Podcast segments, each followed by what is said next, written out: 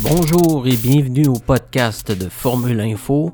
J'espère que vous allez bien. C'est le troisième épisode de- du podcast. Et aujourd'hui, on a trois sujets en fait. Euh, on va parler des dévoilements de voitures. Donc, dans l'actualité, on a euh, eu euh, cette semaine et l'autre semaine d'avant, on a eu des dévoilements de voitures. Et il y a aussi ce qui a fait jaser beaucoup dans l'actualité de la F1, c'est le départ de Gunther Steiner, le patron de Haas, donc le directeur de, l'écurie. Et l'horaire du Grand Prix du Canada a été confirmé. Donc, on va tout voir ça aujourd'hui dans ce podcast. Allons-y tout de suite avec les dévoilements de voitures. Alors, on a Alpine qui a annoncé son, dévoilement.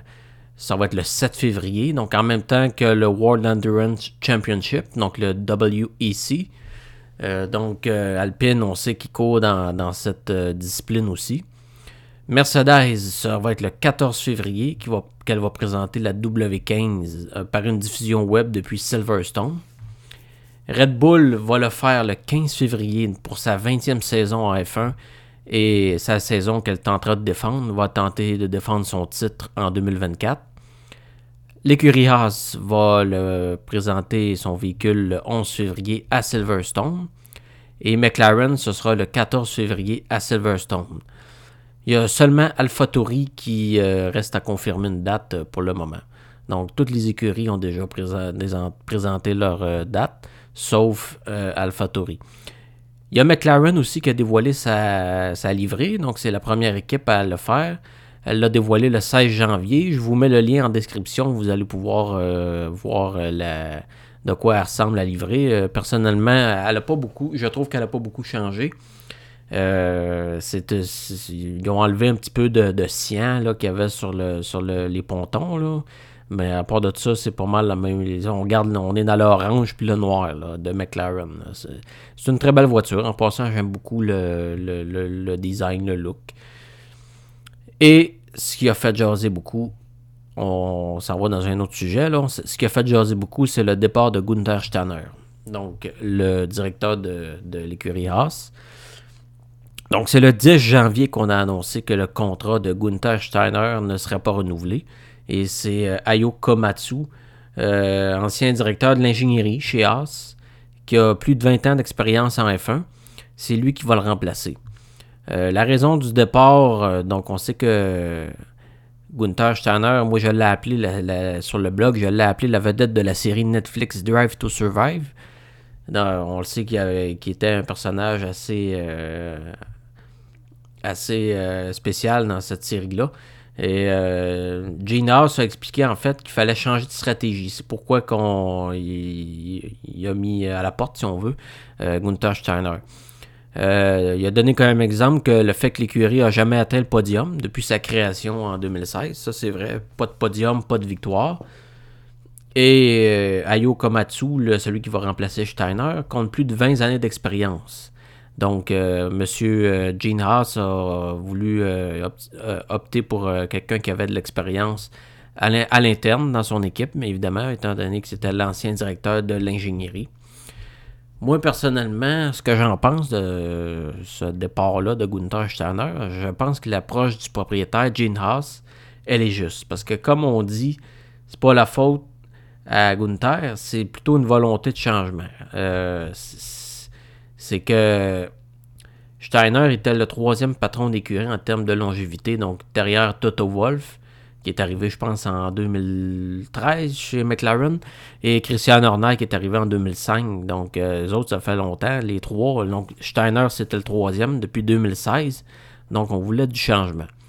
Et la saison 2023 de Haas a été euh, catastrophique. On a marqué seulement 12 points. Puis euh, je pense que c'est ça qui a fait euh, déborder, euh, la goutte qui a fait déborder le vase un peu là, chez, pour Gene House. Donc c'est, on voulait du changement. Moi je pense que c'est un changement qui vaut la peine d'être essayé. C'est- pas, c'est, pas, les, les résultats vont pas changer du jour au lendemain là. Euh, les Haas, ça va rester Haas avec le développement qu'ils ont puis le, budget qu'ils ont, ça va toujours rester ça.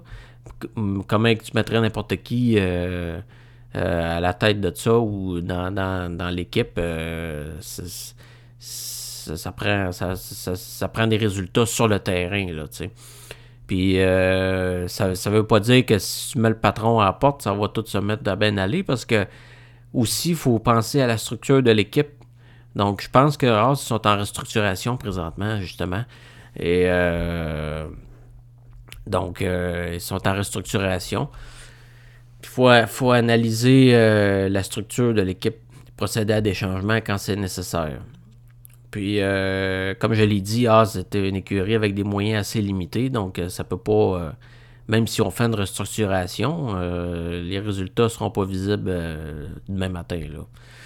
moi, je pense qu'il faut essayer une nouvelle approche, effectivement. Le, changement de directeur, c'est la, première étape d'un long processus. Alors, dites-moi dans les commentaires ce que vous pensez de, cette, de, cette, de ce mouvement. Euh, de, personnel chez, chez. Donc, cette restructuration en, partant par le, patron, euh, Gunther Steiner. Donc, dites-moi ce que vous en pensez euh, dans les commentaires. Ensuite, dernier sujet que je voulais aborder aujourd'hui dans ce podcast, c'est que l'horaire du Grand Prix du Canada est confirmé. Donc, c'est dans. Le week-end de Grand Prix va commencer dans 138 jours. Donc, aujourd'hui, on est le 20 janvier, c'est dans 138 jours le week-end va commencer. Alors, l'horaire est la même que l'année dernière, donc il n'y a pas de changement. Euh, les essais libres numéro 1 vont se faire le 7 juin de 13h30 à 14h30. Ensuite, euh, les essais libres numéro 2 vont être en après-midi, en fin d'après-midi, le 7 juin de 17h à 18h, donc une heure d'essai. Euh, et le lendemain, le 8 juin, le samedi, euh, en fin d'avant-midi, les essais libres numéro 3 de 12h30 à 13h30. Et euh, ensuite, on a les qualifications, effectivement. Euh, le 8 juin, toujours de 16h à 17h. Et bien sûr, le lendemain, en après-midi, la course à 14h, ça c'est traditionnel, ça fait longtemps que c'est comme ça. Je me souviens quand j'allais au Grand Prix du Canada dans les premières années, j'ai commencé à y aller en 2017. Euh, au début, les essais libres, euh, les essais libres étaient le matin. Euh, je pense que c'est depuis 2022 qu'on a vu l'horaire que je viens de vous donner. L'horaire que je viens de vous donner, c'est celle qui a été adoptée depuis 2022. donc, moi, j'aimais ça, j'aimais ça le matin. Il y avait moins de monde aussi, là, c'est sûr. mais en après-midi, c'est le fun aussi. On a eu beaucoup de pluie l'année dernière, effectivement, mais euh, je me souviens, euh, le, vendredi, euh, les, deux, les numéro 2, à la fin, les 15 dernières minutes, là, il y a eu un déluge épouvantable. Il y a un orage qui s'est abattu sur Montréal. Et une chance, j'avais amené mon imperméable parce que sinon, il y en a qui n'en avaient pas ou il y avait juste un petit, une petite couverture en plastique.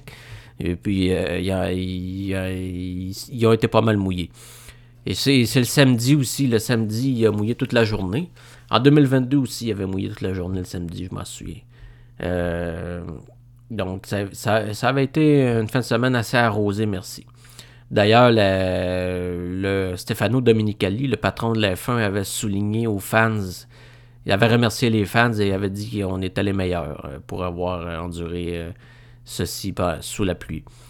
Alors voilà, c'est ce qui conclut ce troisième épisode du podcast de Formule Info.